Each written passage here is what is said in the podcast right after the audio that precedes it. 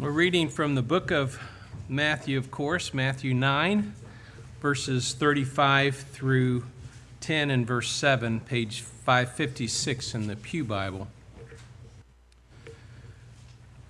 Then Jesus went about all the cities and villages, teaching in their synagogues, preaching the gospel of the kingdom, and healing every sickness and every disease among the people. But when he saw the multitudes, he was moved with compassion for them because they were weary and scattered like sheep having no shepherd. Then he said to his disciples, The harvest truly is plentiful, but the laborers are few. Therefore, pray the Lord of the harvest to send out laborers into his harvest. And when he had called his twelve disciples to him, he gave them power over unclean spirits to cast them out and to heal all kinds of sickness and all kinds of disease. Now, the names of the twelve apostles are these First Simon, who is called Peter, and Andrew his brother, James the son of Zebedee, and John his brother, Philip and Bartholomew, Thomas and Matthew the tax collector, James the son of Alphaeus and Lebbaeus, whose surname was Thaddeus, Simon the Canaanite, and Judas Iscariot, who also betrayed him. These twelve Jesus sent out and commanded them, saying, do not go into the way of the Gentiles, and do not enter a city of the Samaritans, but go rather to the lost sheep of the house of Israel. And as you go, preach, saying, The kingdom of heaven is at hand. God, we thank you and praise you for your word. We thank you for its instruction and guidance. And Father, we just beg and we just ask that you would help us to submit our hearts to your word and to your spirit who uh, indwells us. And God, I pray that our hearts and minds would be open and receptive to hear from you and to submit to your authority, your word of God. In Jesus' name I pray, amen.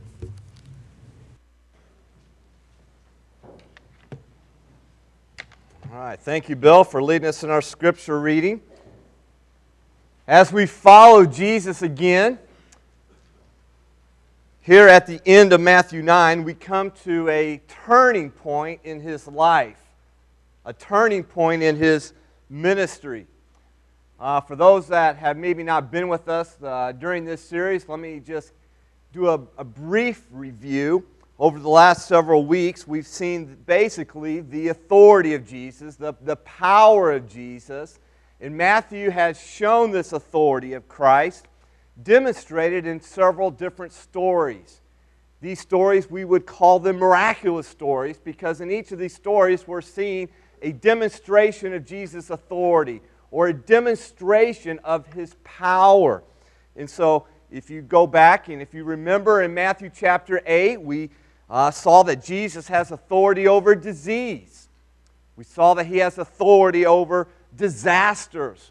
Uh, when we looked at his disciples crossing the Sea of Galilee and a storm comes up, we saw that he also has authority even over the demons when he uh, healed the demon possessed man. Actually, two of them when you look at the parallel accounts in, Matthew, in Mark and Luke. We also then saw here in this chapter, Matthew chapter 9, that Jesus even has great authority, great power over death. He has authority over disability. And last Sunday, we ended by looking that he even has authority over the devil himself. And of course, we look forward to that day when his full and final authority over the devil will be when he, the devil is cast into the lake of fire for all eternity. And we will not have to deal with him anymore. Won't that be a glorious day? So, by the end of chapter 9 here in Matthew, I would say, I would suggest to you that it's pretty clear that Jesus' authority, it covers every square inch of this world. That's what Matthew's trying to point out to us. It's what he's trying to show us by each of these miraculous stories. And there's nothing that basically escapes Christ's sovereign rule in this world, as this is his world. This is his universe. This is his domain. And so I hope over these last two months that as we have seen the authority of Jesus demonstrated in these stories, that you have been personally encouraged by this. That you've been strengthened. That is, your heart has been strengthened by seeing perhaps in a new way or a fresh way, or even for the first time, the Son of God in Jesus Christ here and, and the kind of power that he has, the kind of authority that he has when he walks the face of the earth. And he shows us this in each of these stories. And especially those of you that are actually walking even now through all kinds of trials, sufferings, even disease, sickness, whatever it may be, that you relate this. You see yourselves in these stories. And as Jesus has demonstrated his authority and power for these people in these desperate situations, you're like, man, that's me. That's where I'm at. And if Jesus does that for them, he does that even now for me today. And so I hope you've been strengthened. I hope you have been encouraged. But we would miss the point of this whole series. We would miss the point of Matthew in telling these stories here if we only thought that Jesus' authority was good news for us. Because the reality is, this is good news for the whole world. Yes, we are surrounded by a world immersed in evil and suffering, a world that is immersed in sin and sickness and even death. And it is good news to proclaim. It's good news to celebrate that the, the king has come and he has authority over all these things. Listen, we sing about it just now.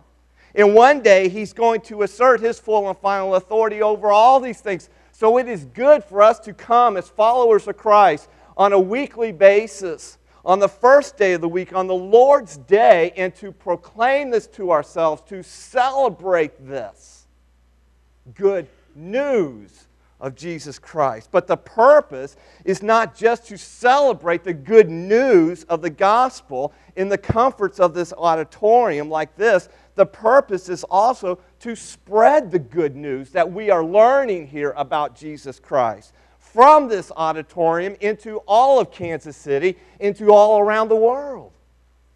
That's the purpose that we're now going to begin to look at here. It's the turning point that Matthew's showing us as we transition from Matthew 9 in now to Matthew 10. Remember, Jesus is on a mission. We're getting ready to celebrate why he came here as we enter the holiday season. And Jesus didn't come just so we could put up Christmas trees. Jesus came for much bigger purposes than that. He's on a mission to seek and to save the lost. Jesus came to rescue us from our sins. He came to restore us to new life in Him. And so Jesus is the promised Messiah who has come. He is the good news God's people have been waiting for for centuries. And when Jesus came, what did he do? Well, Matthew gives us a brief summary of what Jesus has been doing here in verse 35. Look at it. Matthew 9. Matthew tells us in verse 35 and Jesus went about all the cities and villages, teaching in their synagogues, preaching the gospel of the kingdom, and healing every sickness and every disease among the people. Now, if this sounds familiar, well, it should. After all, it's exactly what we saw back in Matthew chapter 4, verse 23, when Jesus first came onto the scene. You go back to that verse, that chapter, and after Jesus calls Andrew and Peter, James and John, we are immediately told, and we find that Jesus begins his ministry on earth. He's teaching, he's preaching, and he's healing all kinds of sicknesses in order to, in a sense, give proof, to give credibility, to give validation to his authority as the promised Messiah, as the Son of God, as the King of Kings. And so what you have here now, if you think of it this way, in Matthew 4:23 and now here in Matthew 9:35, they sort of act like bookends, and everything in between is what we have been looking at in Jesus' ministry here on this earth. What he's been doing. And now we come to this turning point in his life and ministry. Why? Because Jesus understands. He knows that God's mission of reaching the world, of reaching the lost, will involve more than just himself. Yes, Jesus is the only one who can save us from our sins. He's the only one who can die on the cross as our sinless substitution for our sins. But Jesus also understands that God wants to use us as His creation, as His redeemed followers, to spread the gospel of Jesus to the ends of the earth. And so now, when we come to Matthew 10, what do we find Jesus doing? He's now sending out His disciples on the same mission of reaching the lost. So, what does all this mean for us today? Well, and this is the big idea of today's message. If you want to write it down in your notes or just listen, here it's coming on the screen. Here's what it means for us the gospel of Jesus Christ demands something of us. It demands that his mission become our mission as his followers. The gospel of Jesus Christ demands that his mission become our mission as his followers. After all, how can we actually claim to be fully devoted followers of Jesus if his mission is not my mission? Can I actually claim that?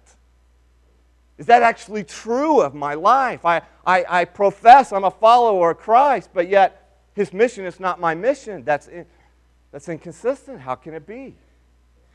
And listen, it's not just some part time mission that we participate on the side where if we have time or, or when it's convenient. No, the gospel of Jesus Christ is we're going to find here and see today and even next Sunday is that it demands that his mission become our one and only mission in life as his followers. So, what does this take? What does this require? What does it mean? Well, Jesus shows us in this passage that really we need two basic critical things for his mission to become our mission in life. Notice this. Look at it. First of all, we need a supernatural awareness of the condition of the lost. So here's the picture before us. We have the condition of the lost leading into the commission of Jesus Christ. So the first thing we need is an awareness of the condition of the lost world in which we live. Matthew tells us this condition in verse 36. Look at it. It says, But when he, that is Jesus, saw the multitudes, he was moved with compassion for them, because they were weary and scattered, like sheep having no shepherd. During the Christmas season, we often hear a song that begins, Said the night wind to the little lamb, Do you see what I see? It was written in 1962 into, in response to the fear created by the Cuban Missile Crisis. And that's why they added the line, Pray for peace, people everywhere. The song was destined for obscurity, but then in 1963, Bing Crosby recorded it on his new Christmas album on November 22nd, which was, if I don't know if how many watched the movie Killing Kennedy. If you saw that movie, then you know that it was on November 22nd, 1963, is the exact same day that President John Kennedy was shot in Dallas. There was something about this song that touched the heart of a grieving nation, and that Christmas album of Bing Crosby became a hit. And since that time, dozens of singers have re recorded it as, a, as well. It's a wonderful song. It actually ends this way a child a child sleeping in the night. He will bring us goodness and light. And it's a good song. It's a familiar song. i know most of you are familiar with it. But I'd like to kind of rephrase the question that the song begins with and ask it this way Not, do you see what I see, but do you see what he sees? That is Christ. In other words, do you see the lost the same way that Jesus sees the lost? Because the condition of the lost is, first of all, we need to see the size of the lost multitudes of people that are all around us in this world. Historians estimate that, there at this, that at this point, in this region of Galilee in which Jesus lived, there were probably around 200 different cities and villages with up to about 3 million people.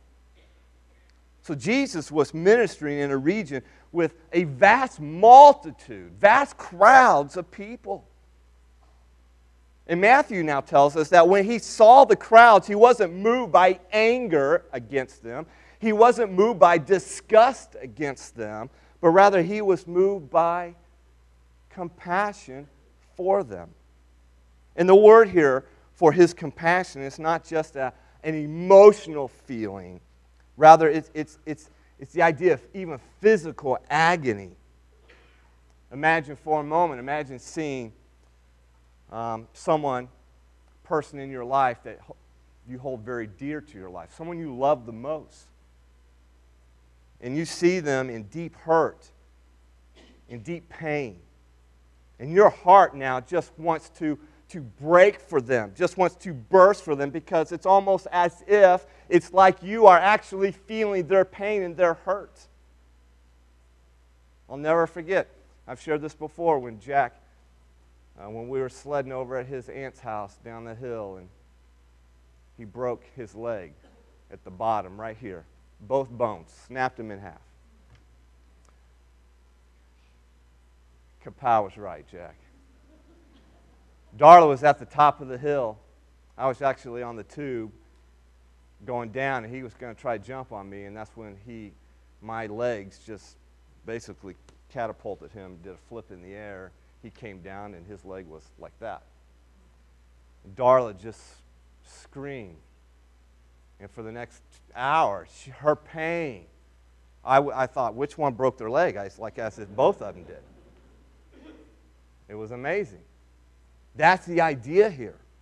That's the word we've got here for Jesus' compassion when he sees the size of the lost multitudes of people.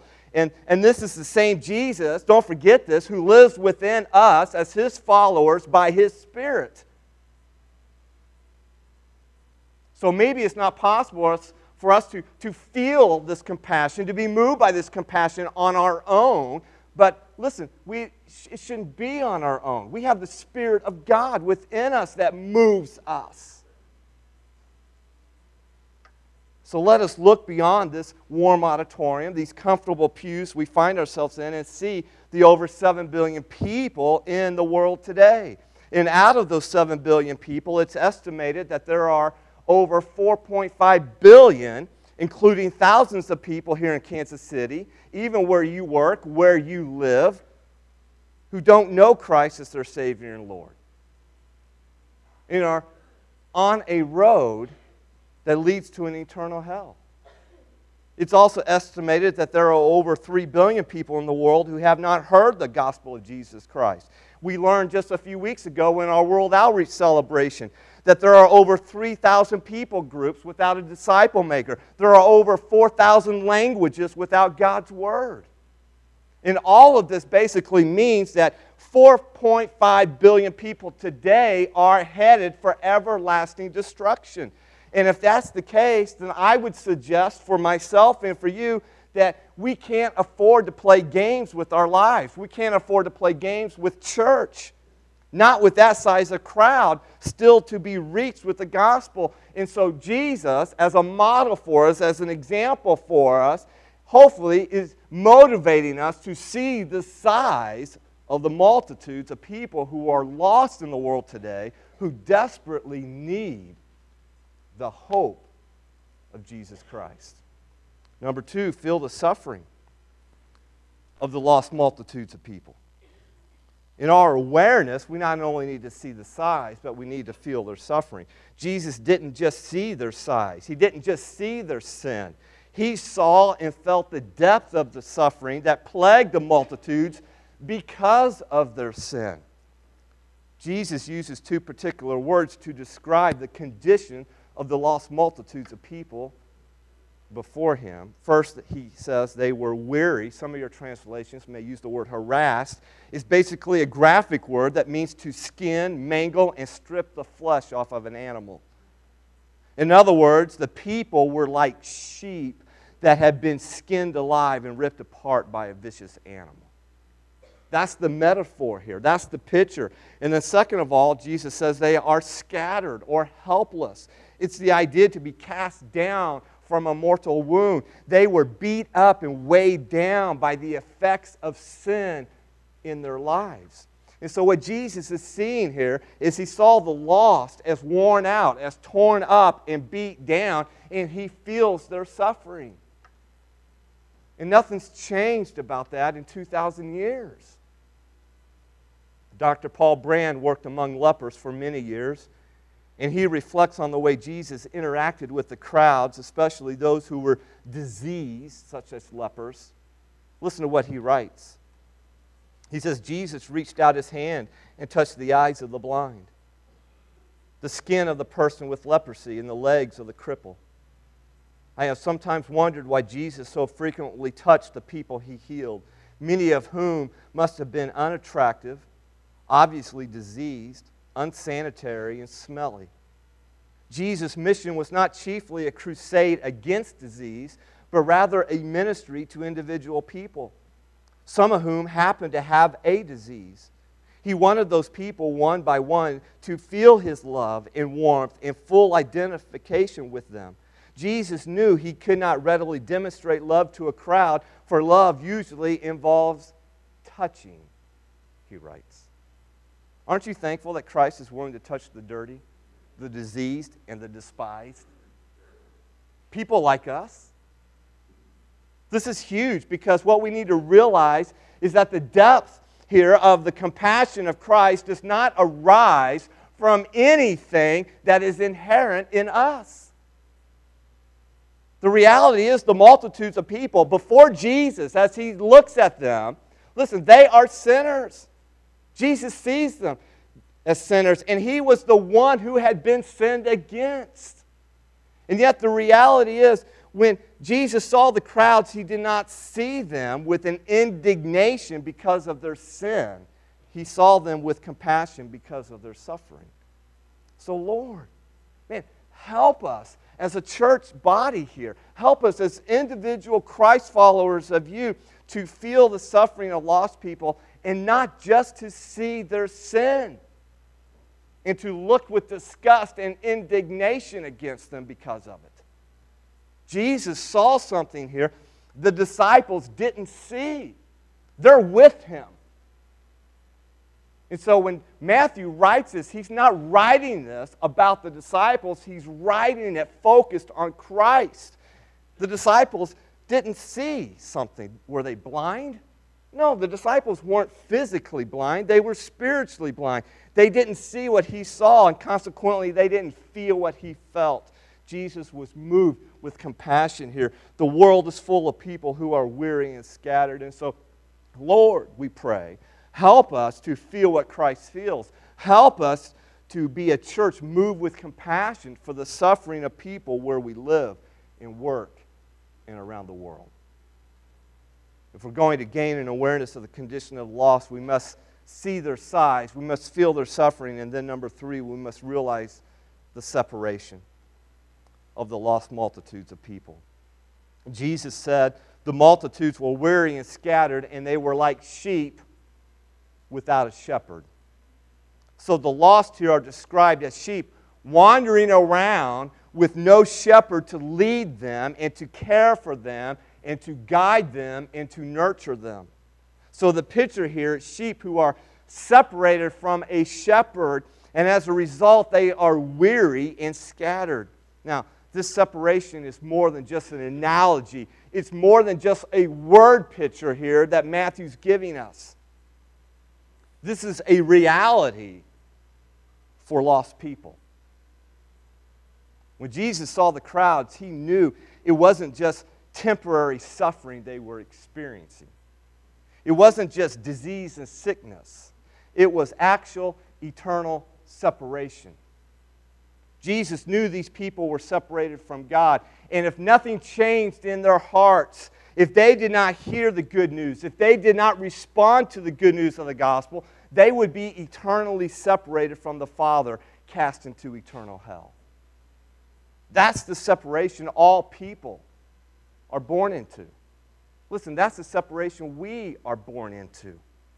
And to think that there's still over 4.5 billion people in the world and counting who are without Christ and on a road that leads to eternal hell. Listen, I won't even pretend that we can grasp the magnitude of this amount of people 4.5 billion. Only God knows that. And yet, He knows each individual one. But we, we ought to stop and at least consider this. We ought to stop and at least try to grasp this, try to think about it. We need to realize the gravity of eternity here. There are people all around us who are lost and separated from God. And I'll be the first to admit, it is easy for me to lose sight of this reality here when it comes to my own neighbors. When I converse with them, when I see them as I take my dog for a walk and I stop and say hi to them, it's easy for me just to see them as my neighbors. When I need to see them with eyes of Christ and see them in separation from God the Father. And if nothing changes in their heart, if God doesn't use me to intervene, or if God doesn't use someone else to intervene with the gospel,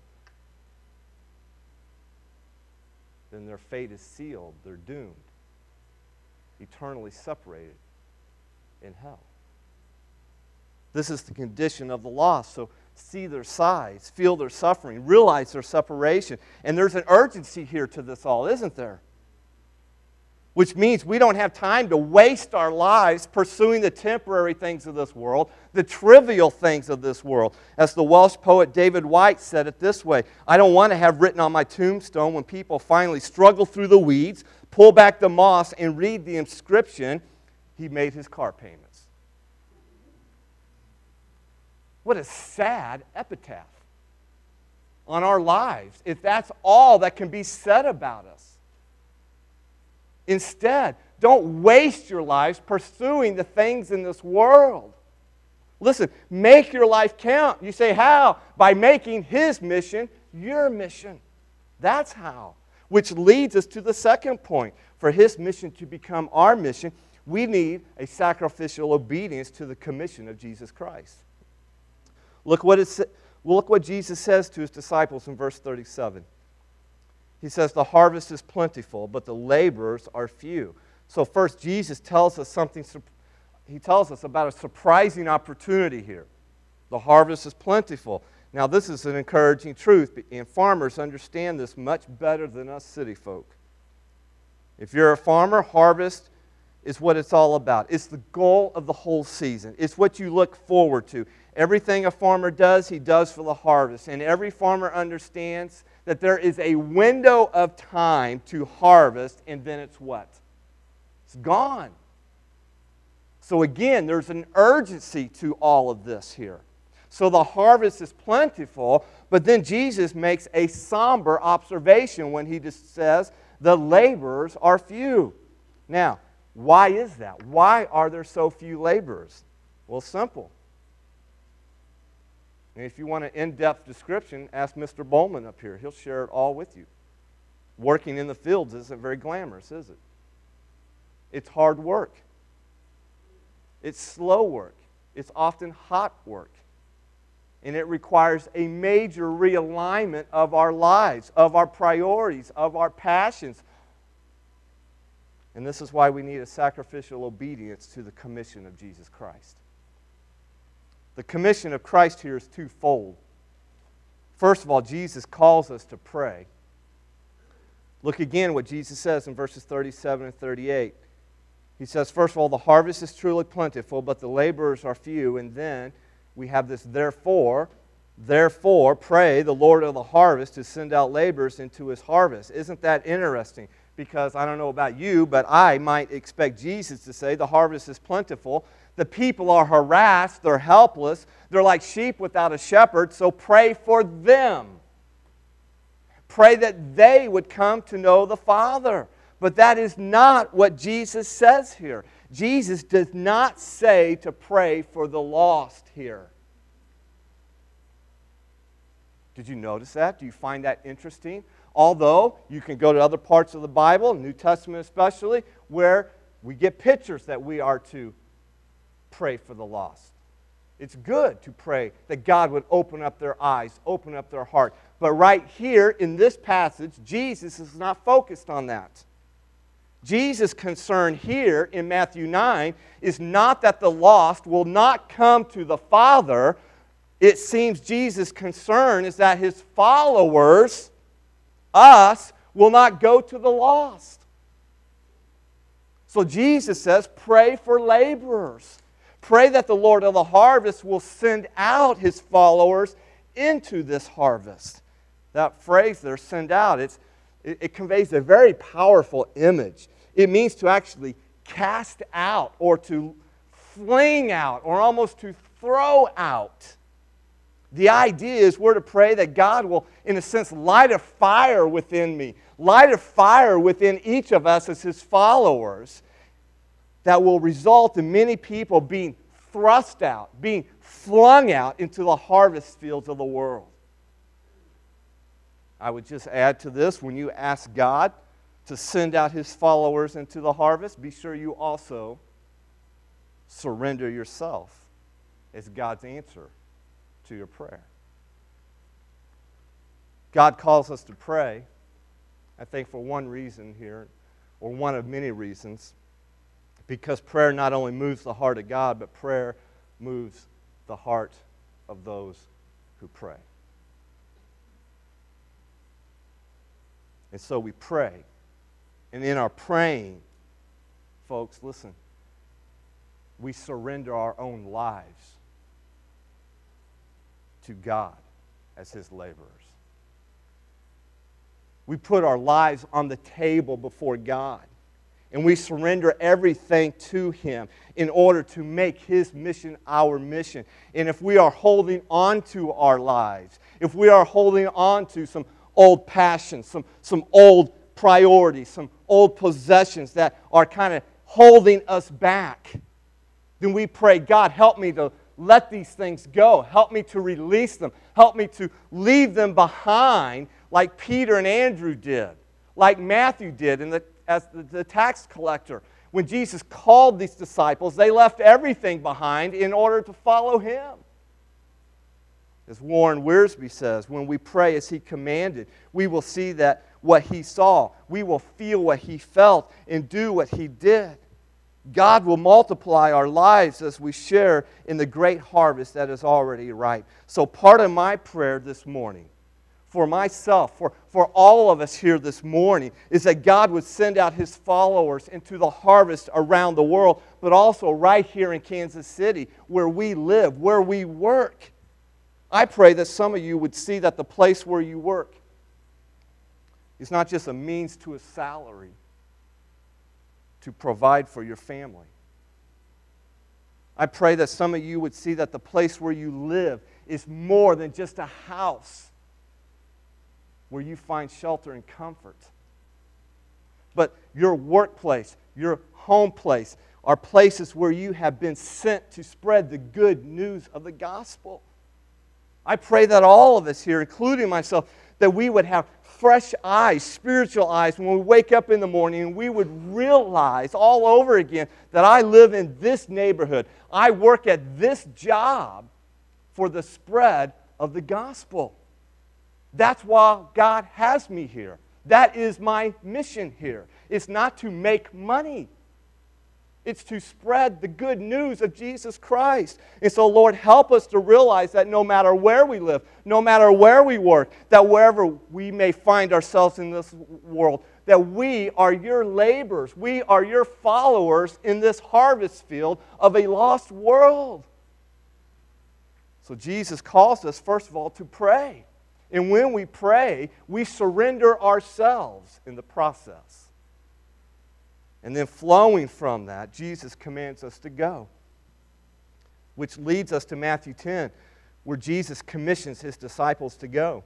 Look what Matthew writes in verse 1. He says, And when he had called his 12 disciples to him, he gave them power over unclean spirits to cast them out and to heal all kinds of sickness and all kinds of disease. So immediately we see that Jesus' mission now becomes their mission in life.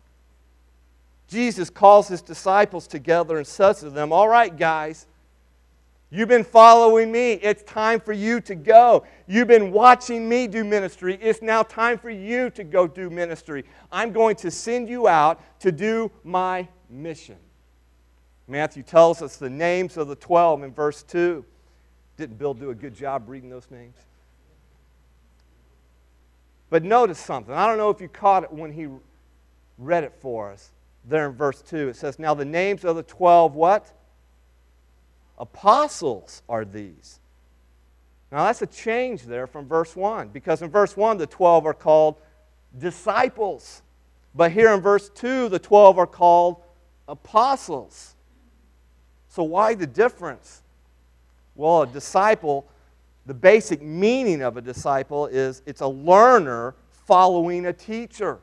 And that's what we all are as followers of Jesus Christ. And an apostle here actually means someone who is sent out by the teacher. So these 12 disciples are being sent out as ambassadors of Jesus to accomplish the mission of Jesus. And don't miss that Jesus gives his disciples, his apostles here, his sent ones, his authority for his mission.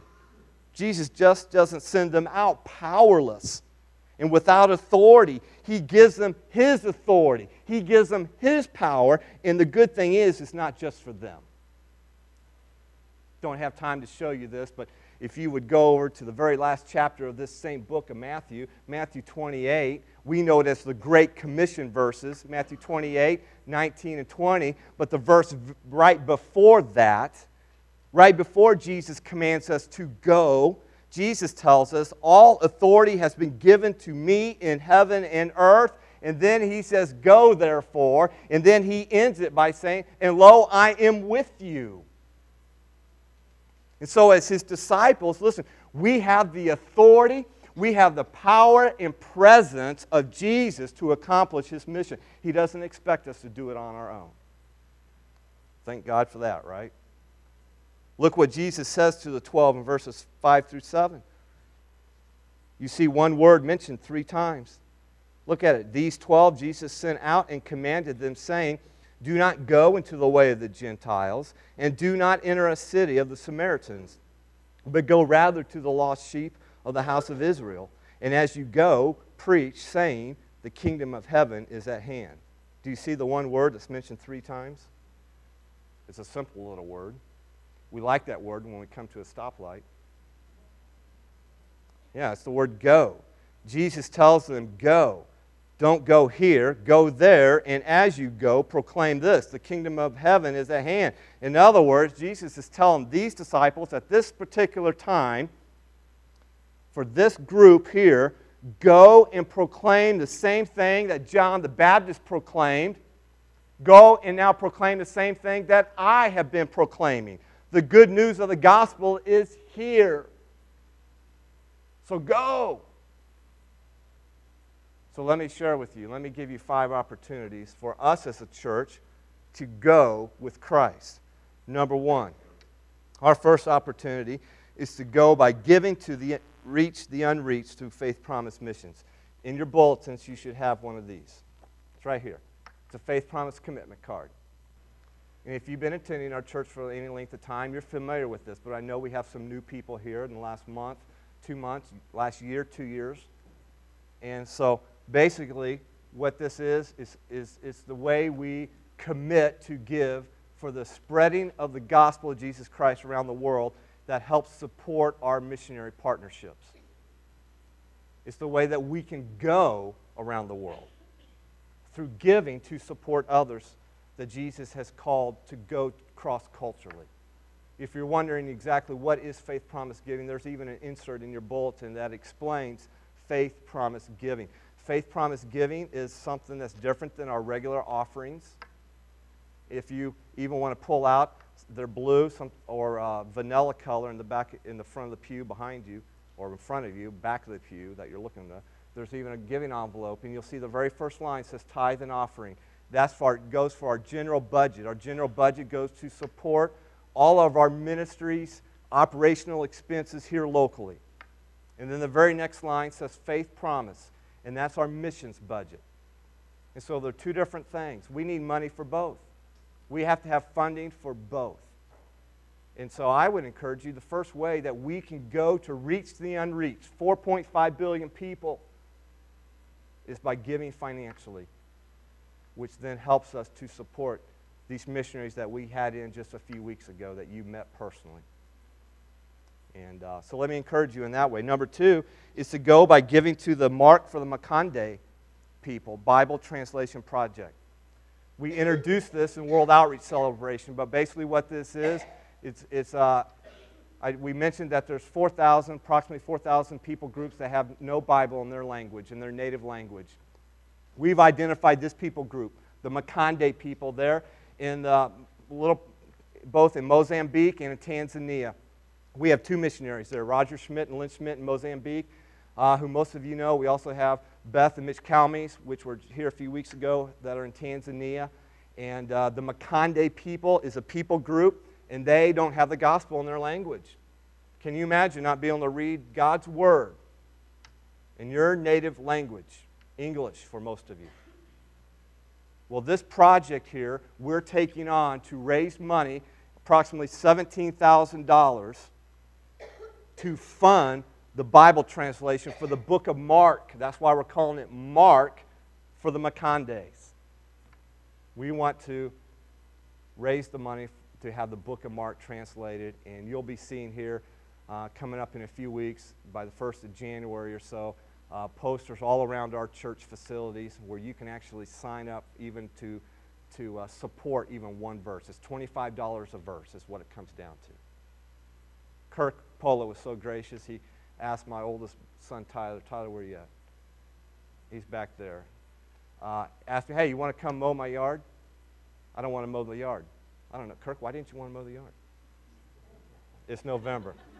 So he said, Tyler, you got, would you be willing to make some money mow the yard? But there's one caveat. I'll give you 25 bucks, but it's going to go to Mark for the Makonde. Tyler's like, yeah, I'm there.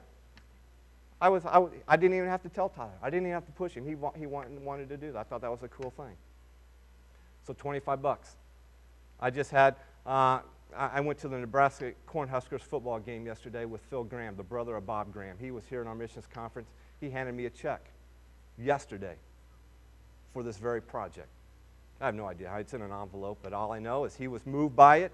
He's like, I want to be a part of it. I want to help. All our missionaries have done the same. We as a church body are going to have the same opportunity to go by giving to this. Number three, go by sharing the good news of Jesus with your friends, neighbors, and coworkers through the book Christmas Uncut and Christmas Bags. Let me explain that.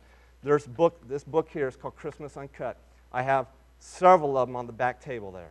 There. It's a great little read. It's a simple read. What it does, it explains the Christmas story, why Jesus came, the good news of his coming. And this is a great way, and I know not everybody that you know re, is a reader. That's all right. Don't, you know, give it to them, maybe they will if you know. But take several of these. Take, you know, a handful uh, but here's what I don't want you don't take them and then just leave them on your dresser or leave them in your car. If you're going to take them, please utilize them. Hand them out to your neighbors, friends, coworkers, um, and, and give them to it to that. And what you can also do is stick out, stick in it an invitation card, an invite card to our Christmas services that will be coming up in December. I'll be, be beginning a brand new series, uh, three week series on December the 8th. Uh, in fact, we're going to stick, stay in the book of Matthew. We're going to go to Matthew 1 and 2 and look at the uh, advent of the King. Jesus is coming.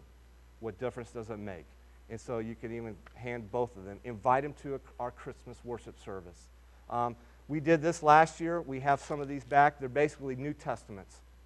And, uh, and inside are invitations to our church. There's also a Christmas track, and there's even a um, a card that you can write and fill out if you want to, and there's bags of these at the back of the table. Just another tools to utilize to share the gospel of Jesus Christ with your friends. And then number four is by inviting your female friends, neighbors, and coworkers to the women's Christmas celebration, which will be coming up on Friday night, February 6th, February 6th, December the 6th, here at the church. And, uh, and so, ladies, let me encourage you if you haven't, get your ticket and then buy a ticket for somebody else. Five bucks a ticket, dinner and desserts included, gospel included in it as well. It's a great time, great evening. And so, ladies, you can see buy tickets from Sandra Howe. Sandra, right? Raise your hand, Sandra. Everybody turn around, look at her. All right, Sandra will be, after the worship service, will be back at the information table. And ladies, you can buy your ticket from her five bucks. Great opportunity uh, to invite your lady friends. And of course, number five, already mentioned this, but all of us invite somebody. Just imagine if every one of us here invited at least three people to come to church during our Christmas worship services. Wouldn't that be awesome? Or do we even know any lost people to invite? That begs the question, doesn't it? Let me show this video here before we continue on.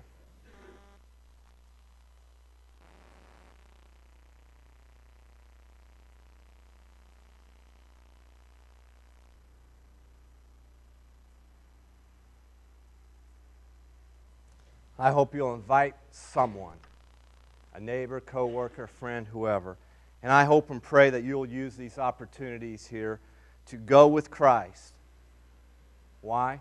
Because the gospel of Jesus Christ demands that his mission become our mission as his followers. Now, let's be honest.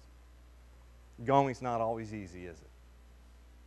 Especially when you've been stuck in the same routine of life.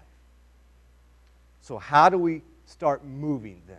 How do we start going? How does his mission become my mission? And the answer is simple by the power of God, because this is only something that God can do in us and through us. So I want to encourage you, coming here up on the screen, notice this, to take the 30 day prayer challenge. You're like, what's the 30 day prayer challenge? Real simple. Look at it here in your notes. 30 day prayer challenge is this Lord, burden me with a supernatural awareness of the condition of the lost and give me a sacrificial obedience to the commission of Christ. Amen. And the 30 day prayer challenge is this to just pray that simple prayer for the next 30 days.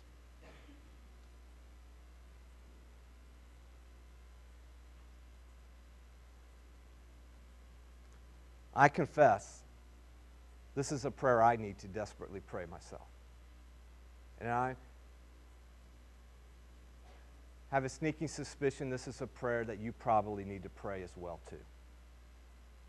And so for the next 30 days, I invite you, let's together pray this prayer as a church family and see what God will do in us and through us. Let's ask God to help us to see people like Jesus sees them, to see them as lost in their sin, to feel their suffering, and to realize their separation for God. And let's ask God to help us to have meaningful conversations with lost people, to have conversations that go beyond just the weather and the Chiefs, to go to conversations that, that things that really make a difference in life.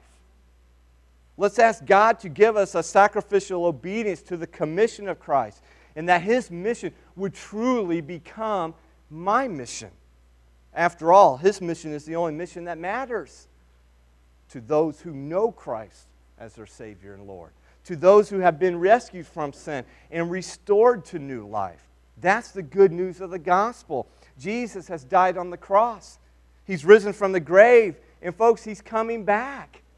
That's part of the good news as well. And that's what we celebrate. That's what we sing about. And so now let's share it this Christmas season.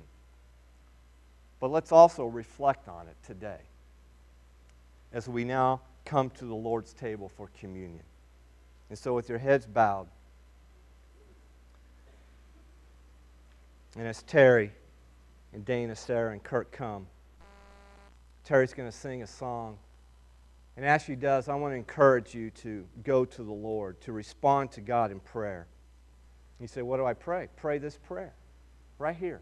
Begin today, the first day of the 30 day prayer challenge. Pray this prayer and then give thanks to God that He Himself followed through on this prayer, that He lived out this prayer, that He sacrificed His own life for you. And then once Terry and Dana are done singing, Kirk and Sarah will continue to play. And as they do, you're invited to come and participate in communion here at these four tables. And so let me encourage you to respond.